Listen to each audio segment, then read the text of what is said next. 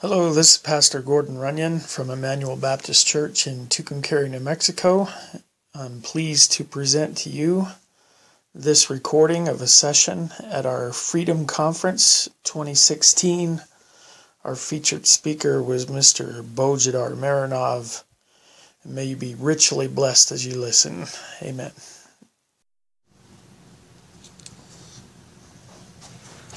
Well, how do y'all? Oh well, this is not Texas, but you know what I'm saying, right?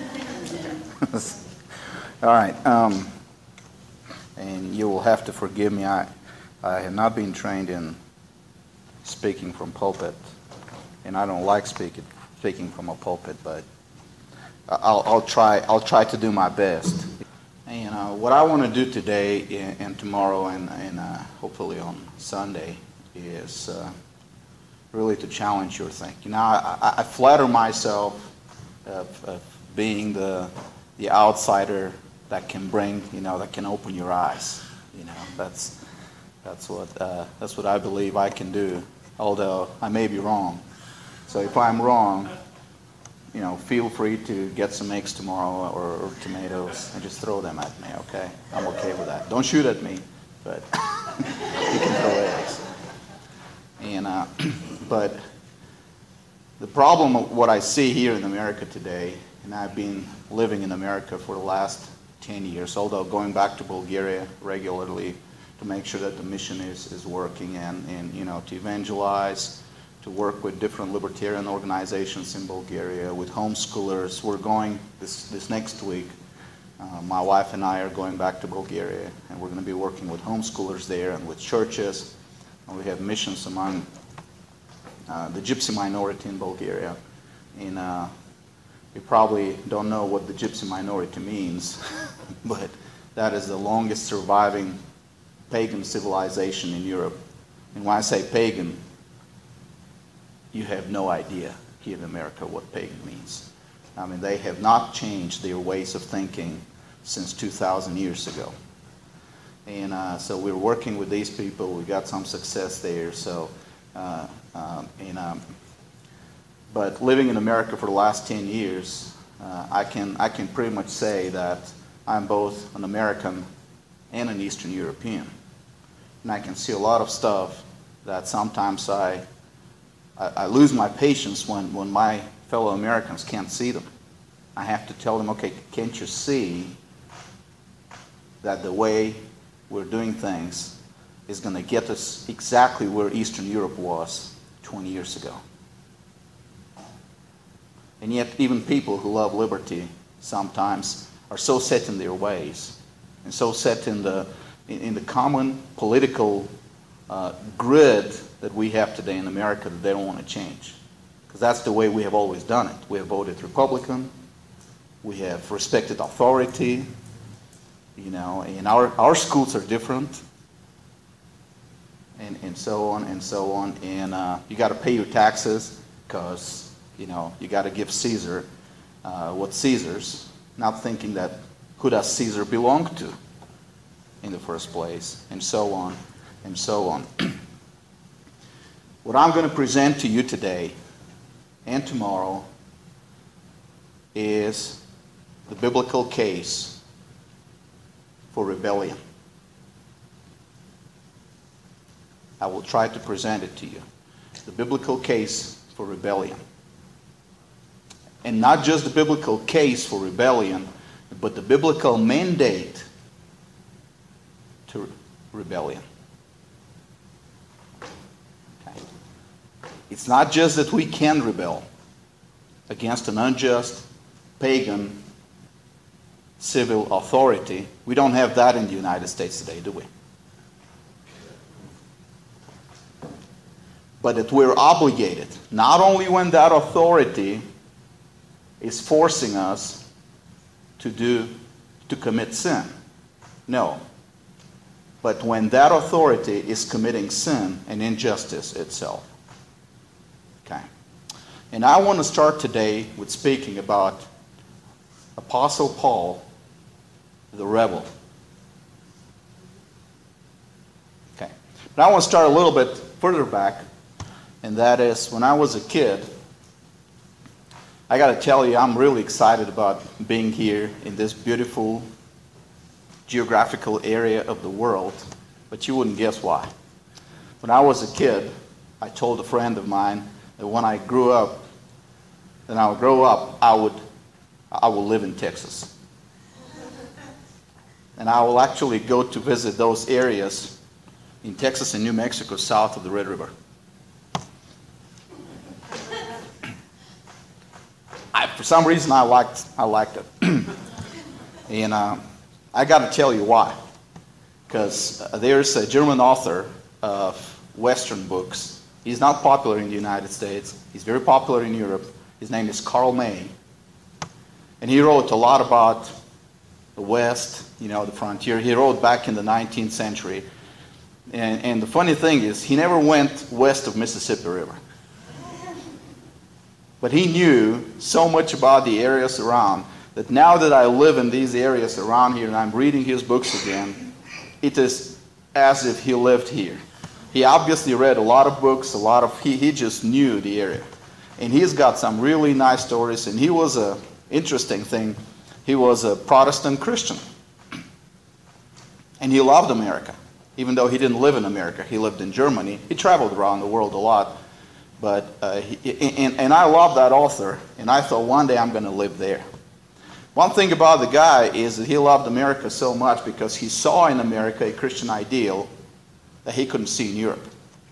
And uh, what he saw, he had a, he had a, uh, uh, he had a vision of, of a Christian nation himself, of a Christian society, a Christian society where the individual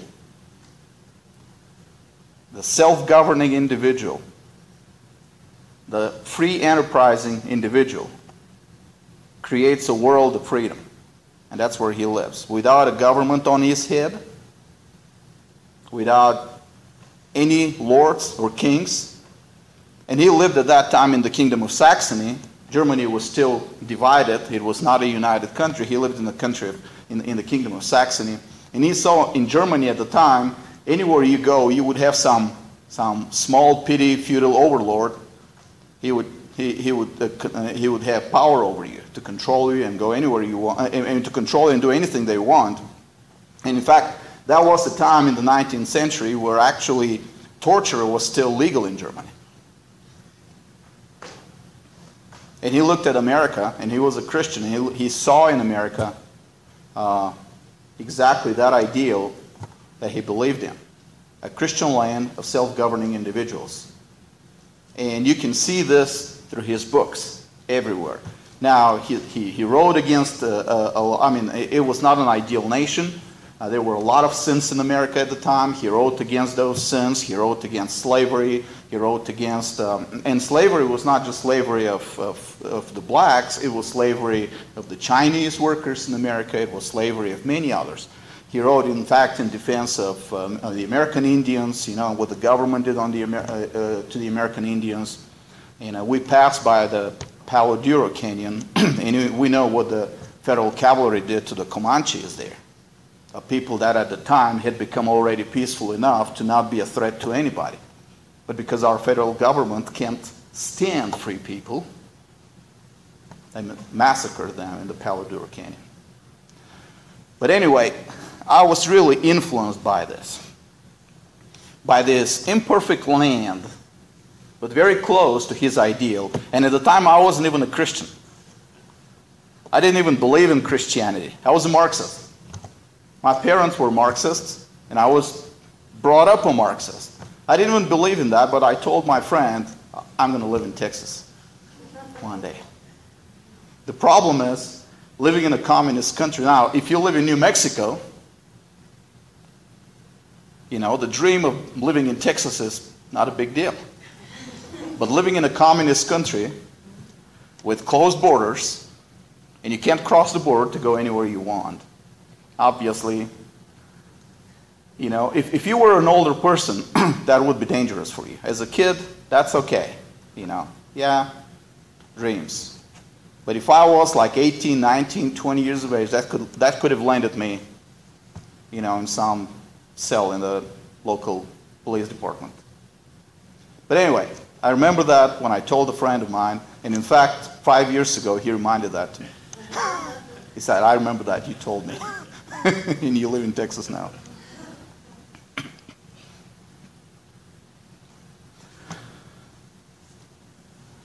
The main point I saw at the time in, in May's works was unheard of in a communist country. That was not only a land of self governing, free individuals, it was a land of self governing, free individuals who had the right, and not only the right, but they believed it was their God given duty to rebel against any government that violated their rights or the rights of anybody. We're not talking just about individuals who responded to somebody trying to attack them. We're talking about individuals that told the government, even if I'm okay, but I see you doing injustice, the next thing you'll see is you'll be on the wrong side of my gun. this is, this is in, in Eastern Europe, that was unheard of. We lived in a land where rebelling against the government was, no, no, speaking of the government, no, criticizing the government. No, no, no, making jokes about the government could land you in jail. And here I was reading about a country where rebelling against the government was enshrined in the constitution of the land. It was enshrined in the founding document of that nation. That people have the right to throw off any rule that does not agree with a higher justice. A justice that is higher than any government, higher than any individual, however powerful he is, justice that comes directly from God. Now, everything at the time that I knew about America confirmed that. You know, the Declaration, the, the, the Revolution, the multiple cases in American history that some, some of them many people don't even know about when Americans actually rebelled against their governments, local and central governments. All these cases, everything I knew at the time, I, I, I was consuming American history. And everything I was reading was individuals, not groups, not competing clients, not competing governments, but individuals fighting against the government. Everything confirmed it. I, I, read everything I could do. And, uh, and I remember when the Waco siege came, uh, uh, you know, and, and we, we got the news about the Waco siege, everybody around me was thinking, see how wild Americans are? And I was thinking, man, this is great. they actually have people who think that they that, that actually shoot government agents if they come to take their guns. I mean, how cool is that?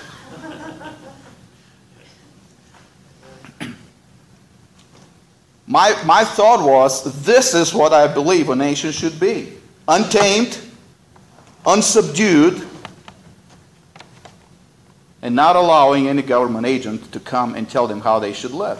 All the Hollywood movies at the time, in the 80s. Remember the Hollywood movies of the 80s? I gotta tell you, you probably remember because you could go to the theater to see them. I remember them because we had to smuggle them into the country to see them. All these Hollywood movies, remember those movies where you see an individual who stands against the system? Like most of those movies back in, back in Reagan's America were like that. You have an individual, a private individual, who stands against the government, who stands against the system, and defeats it. Not just stands against it and being a tragical hero who dies but accomplishes nothing, but somebody who stands against the system and defeats it. All these movies were praising the rebellious individual who, in the name of justice, would take arms and defeat the government in one way or another. The rebellious individual who has the moral courage, who has the, the conviction to stand for his rights and for his beliefs. Even those movies that, that featured government agents at the time, that featured good government agents, those good government agents were within the system, and yet they had to rebel against the system in one way or another. to protect justice.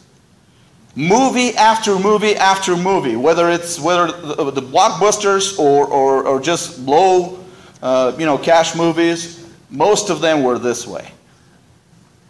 You did not have statist movies back in those days, socialist movies. For some reason, Hollywood at the time was ahead of the church in terms of protecting liberty. Think about it. In fact, I would say the church led the way to, to what we have today, but that's another issue. I mean, in Eastern Europe, we just watched those movies. We were excited about them, but those movies for us were, that can't happen here. I mean, look at this rugged individuals that are actually successful against the government. Because in Europe, if you had a movie about rugged individuals who fought against the government, those were either bad characters or tragic characters. They were either the antagonists, the people that, that nobody wants to associate with, and, or they were people that just failed. And at the end, the government won. Not so with the American movies. In Europe, such a rugged individual was considered antisocial, even in Western Europe. Usually, such a rugged individual would have some mental problem or some moral problem. You know. John Wayne's characters. I mean, think about all the John Wayne's characters, right? You think, yeah, that's a true American. Now, John Wayne's characters in Europe would be considered mentally ill.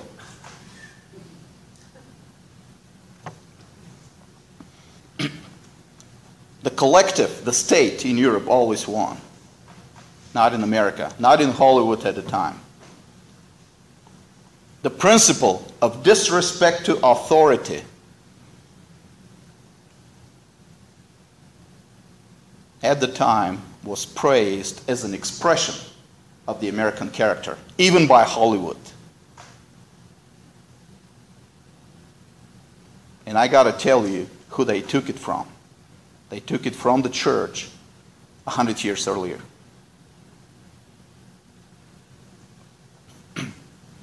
This principle of disrespect to authority was freed, redeemed of its negative connotations that it has in other places in the world. It was lifted up to the level of righteous philosophy, righteous psychology, and righteous policy.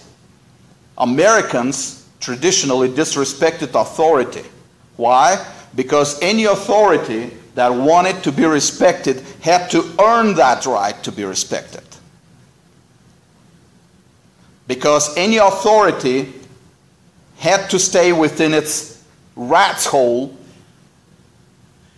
and come out only when it's called or needed, like your firefighters. Not patrol the streets to catch you for doing something wrong.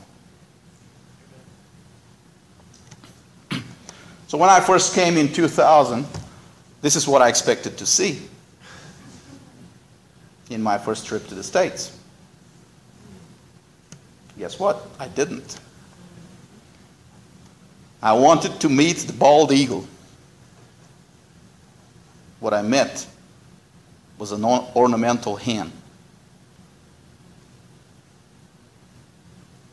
Whatever Americans were in, in the 1980s, they were not in year 2000. Maybe they were not in the 1980s either. I wasn't here. I just watched Hollywood movies. in 2000, Americans obeyed their government to the minutest details, whether it was the IRS or the local cops or business regulations, federal and state, or even the whims of the local school principals for crying out loud. Ever thought of the injustice of school districts being a taxing authority? What church today in America speaks against it? I mean, open your Bible. What do we pay taxes for?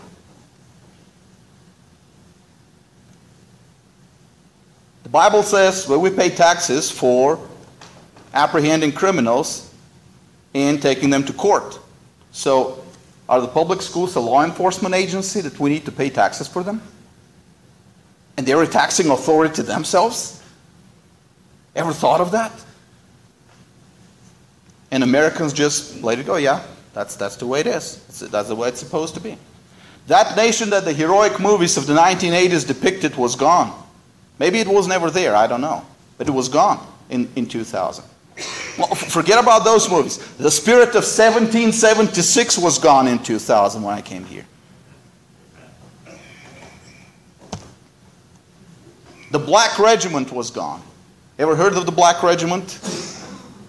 For those who don't know, those were the special forces of the American Revolution, the commandos of the American Revolution,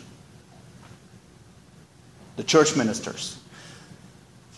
In fact, um, the British, the Royal Intelligence in the colonies believed that they were responsible for the victory of the revolution, not the troops, but those church ministers that preach those sermons of rebellion against an unjust authority.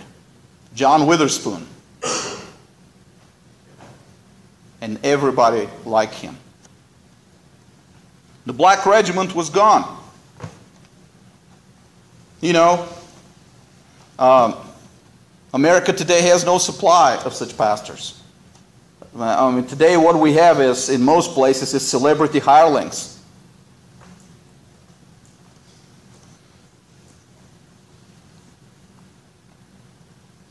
Our pulpits today in this country are manned by celebrity hirelings that are rather comfortable with every single transgression of the government, and they never preach against it. They have a theology to defend it, they have a theology to justify it, and they never pre- preach against the government, and they never preach the sermons that the Black Regiment preached back in the 1760s and the 1770s. Those sermons that won America as it is, as, as she is today.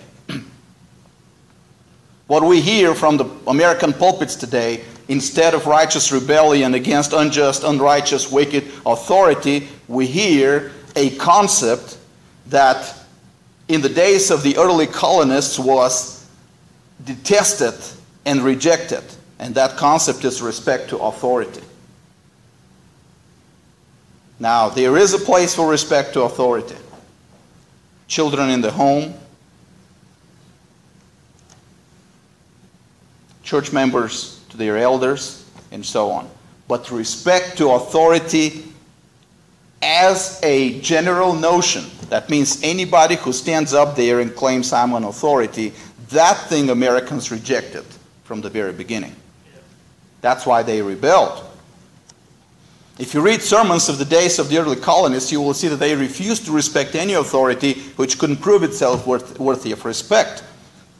but today, we submit to every single whim of every single government agent out there, and the problem is we teach our kids to do so.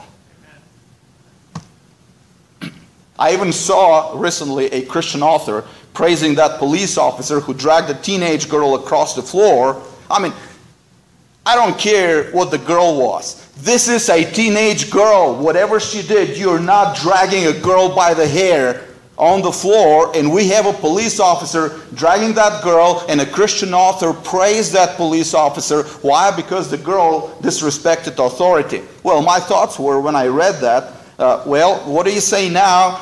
That the highest authority in the land demands that we let men in your girl's bathroom. Well, how is that respect to authority working for you right now? Because that same cop who dragged that girl tomorrow will strip your girl and force her to go into that bathroom with men in it. And what are you going to say then?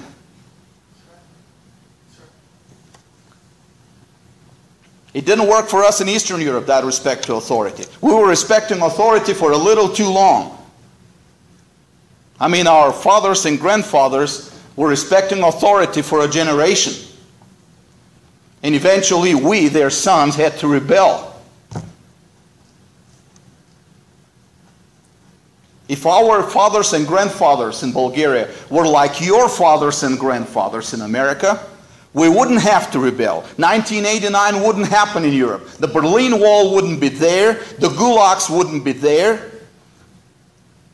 Solzhenitsyn, when he talked about Russia, and he said the only reason, the only reason the communist won in Russia, is not because they had the numbers, not because they had the guns, not because they had a superior ideology, but because most Russians couldn't imagine rebelling against the government. So when the KGB agents would come to the home of to, to somebody's home, everybody else was silent. And what he said, there were like only 100,000 of them in a nation of 120 million. All it would have taken is for several of those families to take up their arms and shoot against those government agents. And they didn't because they respected authority.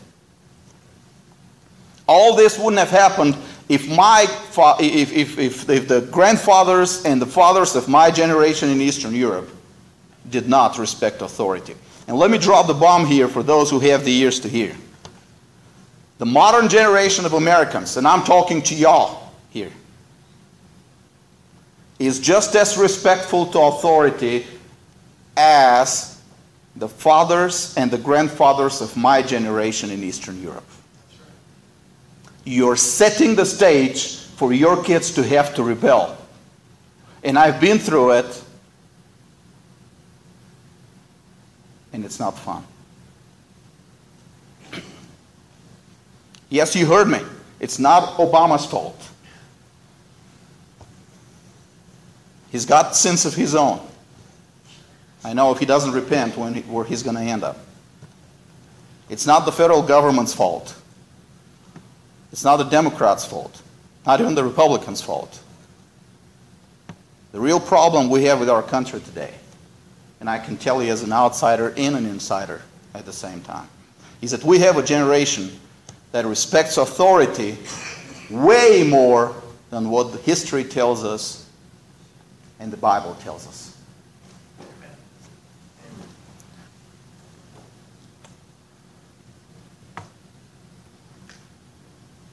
The question, of course, is doesn't the Bible tell us to respect authority? After all, when you go to Paul's words in Romans 13, can I have a Bible? Because I forgot my Bible.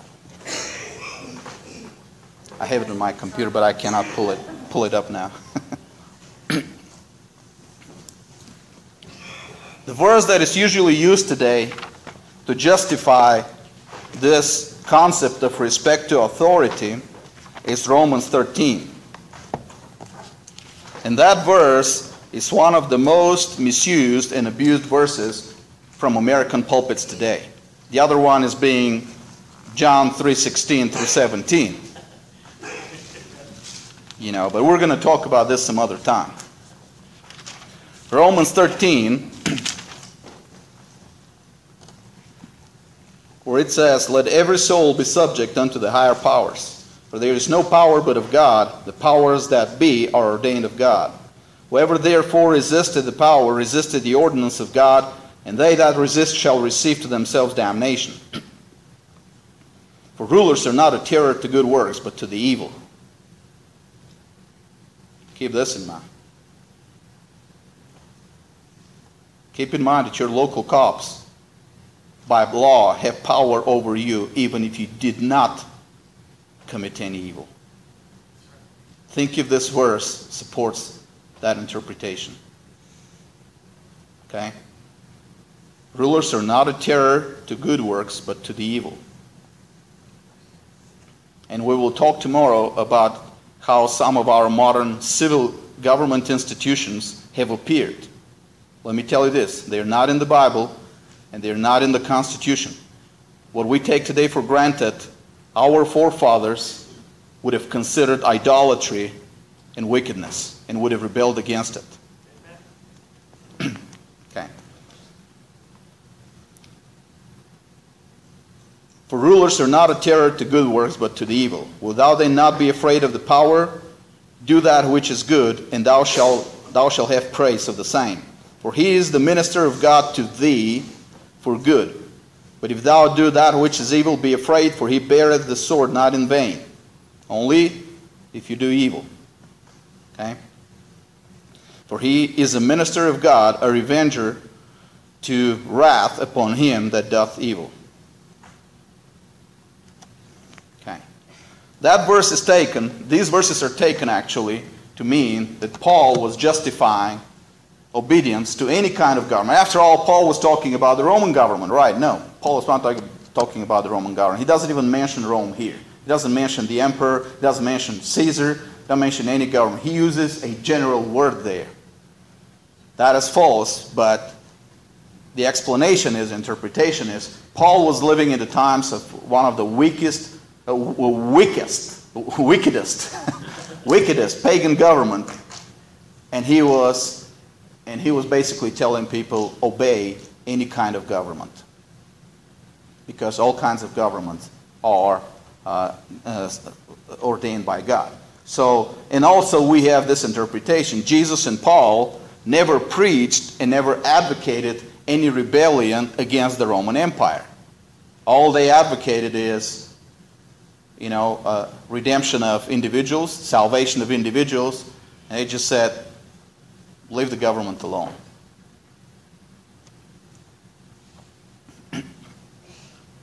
Many claim Jesus wasn't a social reformer, neither was Paul. In fact, they call for total obedience to the government. Right? There are even some today that say that we can't even impose moral rules on the government. We can't even ask the government to abide by any moral rules because there is some kind of natural law that the government must abide by, but the Bible has no rules for the civil government. This interpretation, this approach to Paul's words in Romans 13 is pretty shallow. Excuse me.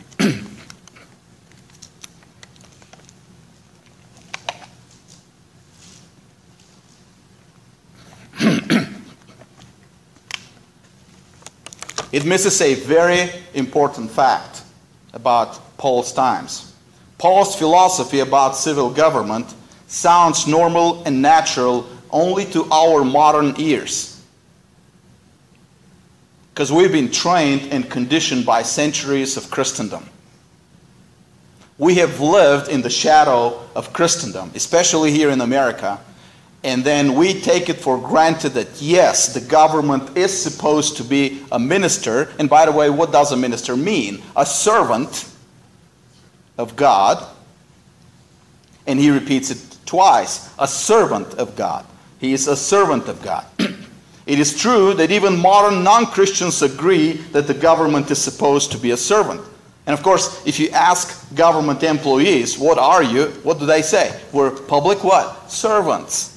It is an accepted wisdom that government employees should be servants today. So we look at what Paul was saying there and we think, yeah, everybody believes that anyway. So Paul was basically saying nothing new. Paul was not saying anything revolutionary. Paul was not saying anything that would challenge the Roman government. but in the context of the times and against the official philosophy of the government of the Roman Empire, Paul was not only not endorsing the civil government of the day, he was actually issuing a full scale ideological challenge against the very tenets of the Roman state. Paul was not endorsing the Roman government. He was telling the Roman government, this is what you need to be, and you're not.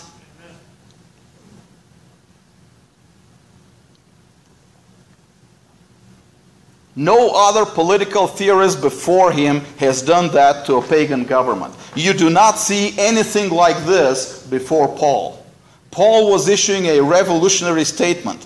What I'm talking about is about Paul's words in Romans 13:4. For he is a servant to, of God to you. Normal and natural for the modern mind only, but to the minds of the ancients, it was a completely revolutionary statement. It was sedition.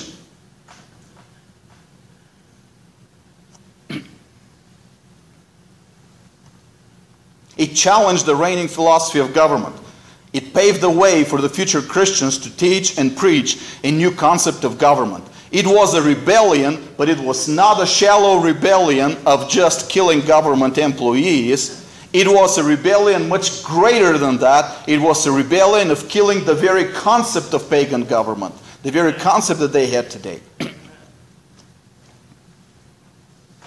now, that, that a ruler would do the will of God's was not a new concept. I mean, we see it in Babylon, Persia, uh, and uh, in, in the time of Daniel, we see the uh, King Darius basically declaring that he was doing the will of the gods. He wouldn't say he was a servant of God, but he would say he was doing the will of the gods. You know, uh, Nebuchadnezzar also in the times of Daniel would declare that he would do the will of God, and so on. but in, the, in in those days, the state was not the government was not a minister. In those days, the government was like a link in the chain of being between the gods and the man. You want to reach to the gods, you got to go through the emperor because the emperor is their representative. Yeah, they had priests, but eventually everybody in the society had to obey the emperor and, in fact, had to worship the emperor. They had to pay homage to the emperor, they had to sacrifice before his statue. Why? Because it was the emperor through whom people could learn the will of God. There was no individual access to God. If you don't obey the state, if you don't obey the government, the gods are against you, period. The ancient kings considered themselves to be mediators between men and gods, and they were responsible for pe- keeping both men and gods under their control. Remember what Pharaoh said? Who is Jehovah? I don't know about such a God. He's not registered in my department of religion. I never gave my permission to build a temple for this guy. I mean, all these temples along the Potomac River, I mean, the Nile River.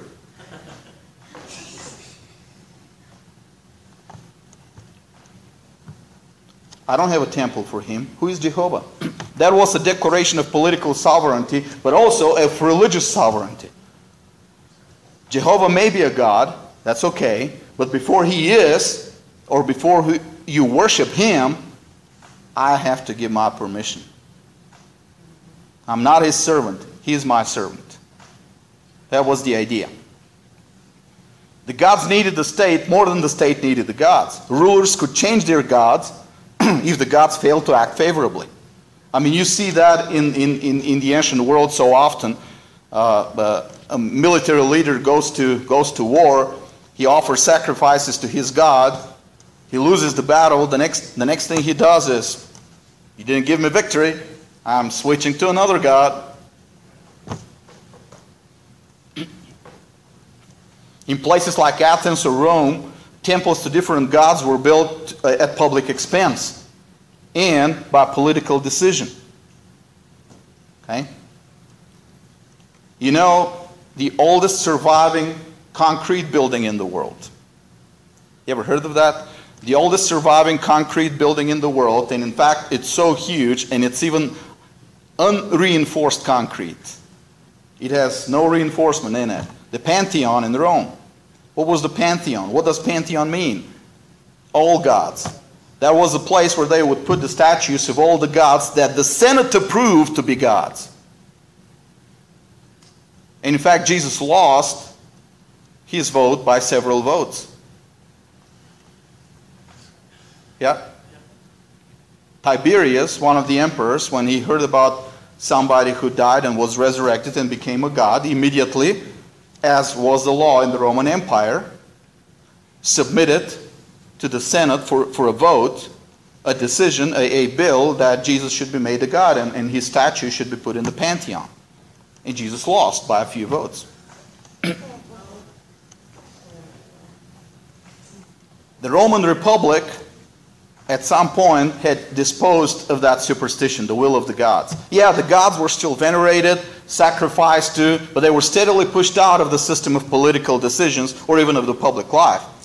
In, the last, in its last days, the Roman Republic and later the Roman Empire was actually a secular state, but when I say a secular state, it was actually a religious state with the only difference that its God was the emperor. The name of its first emperor, Divus, Augustus. And both mean divine. Both Augustus and Divus.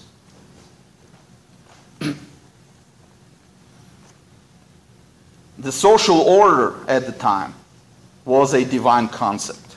Everybody had to worship the social order. Augustus spoke of uh, uh, uh, Augustus when he when he became an emperor, he uh, spoke about his desire to build the ideal constitution for the state. You don't talk about ideal things unless you're talking about something divine, right? He wanted to make the republic safe on its foundations without even mentioning the gods anymore. The pagan religions were now like a, like a department in the state. You know, yeah, we will give those the right to, to worship. And in that environment, in that pagan political thought where the government was a god in itself and everybody had to obey the government because there was no god above the government, Paul said, the ruler is a servant of God. If that was not rebellion, I don't know what rebellion is. Paul didn't advocate, Paul didn't mention anything about military insurrection against the Roman state.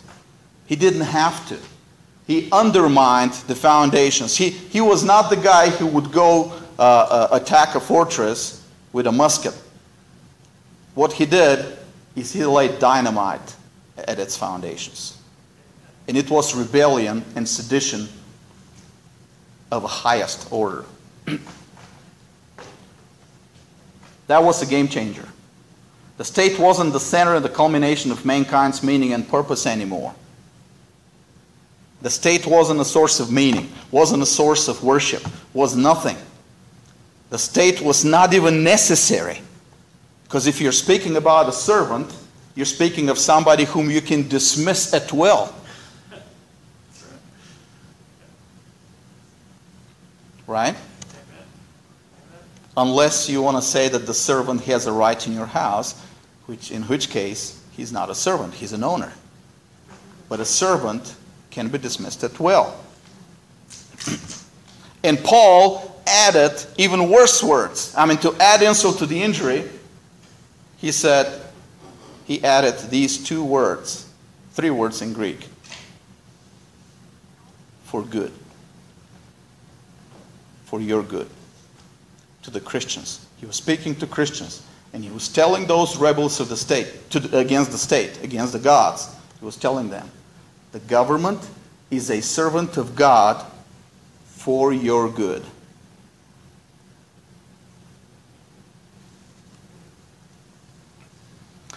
It was not a meek acceptance and legitimization of the Roman political authority.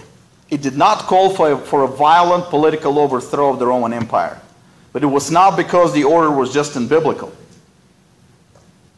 Paul knew the Old Testament scriptures, and he knew that the stone in Daniel, uh, and I think that is in Daniel 2, the kingdom of Christ that came in the days of the last fourth kingdom would crush all the earthly empires.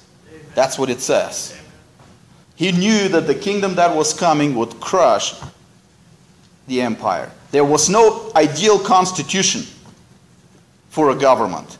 There's no ideal constitution for a servant. A servant is needed, put to work. When you don't need him, go back to your quarters. That's what Paul was speaking about. Perfection was not to be found in the political order, and therefore no worship and no sovereignty in the political order. Paul's political philosophy or something completely new. He was saying sovereignty is not in the state, sovereignty is not in any man, sovereignty is above man, above man's society, and therefore every individual has the right to appeal to, to that higher sovereignty, higher standard of justice and what's the logical conclusion from it? And rebel against those who do not appeal to that standard. For another 200 years, Augustus's political philosophy survived. The Roman Empire survived for a while, but it was undermined. In 311 AD,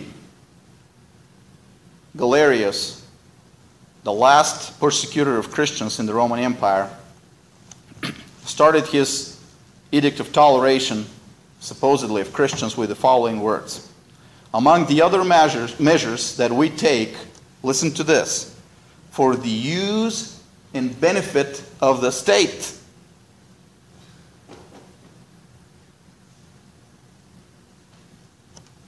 We have previously desired to correct anything not in accord with the ancient laws and public order of the Romans. So we made provisions that also the Christians who had abandoned the belief of their own ancestors should return to sound opinions. He was persecuting Christians not because he hated their religion. He was persecuting Christians because he wanted obedient slaves for the use and the benefit of the state. Praise God, we don't have people like this in Washington, D.C. today, right? Well, he was the last one. He saw his failure. In 313, Constantine declared, We decided to give them liberty. He did not mention the state. He did not mention the use and the benefit of the state. In fact, if Constantine did anything, he said the following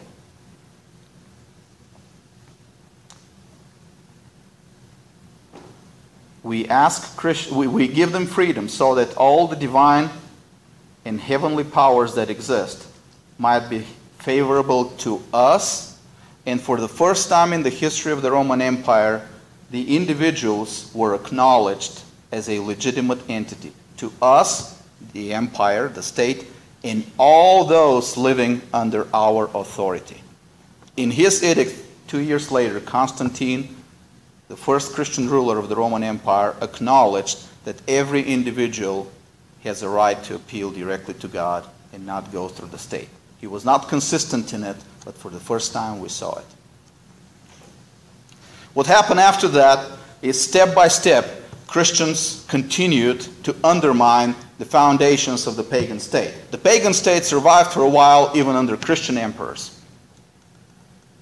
But in the fourth century, just about a generation after this edict, a bishop of Milan, Ambrose, who was the mentor of the great Christian theologian Augustine, when Emperor Theodosius declared that he was going to come and take his church because Ambrose didn't obey some edict of the emperor,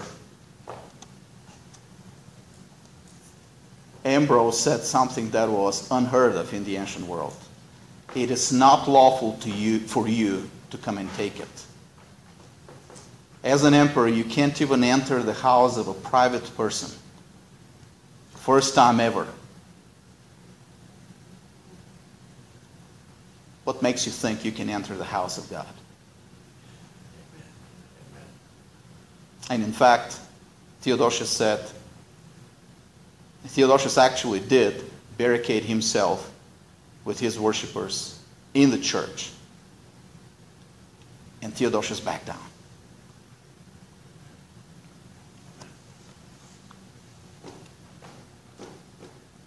That political revolution was the political revolution that affected the Reformation, and that's why in the Reformation, everywhere in Europe, Protestants were considered a threat to the state. In fact, when Charles V wanted to apprehend Luther and execute him, the problem was with the state. It was not with his religion. In many other places, like in the Netherlands, in Britain, and in, the, and in America at the time, in the colonies, the problem was with the fact that Protestants were rebels against the state. Why? Because they believed in higher justice. Now, this is what I believe is what we need to restore today in America. As Christians, our duty is to go back to the Bible and remember that we have to have a government that is a minister and servant to God. And any government that is not a servant to God, whether it is central government or local government, does not deserve our loyalty, but in fact deserves our righteous rebellion. And we'll continue tomorrow to see where that leads us. Thank y'all.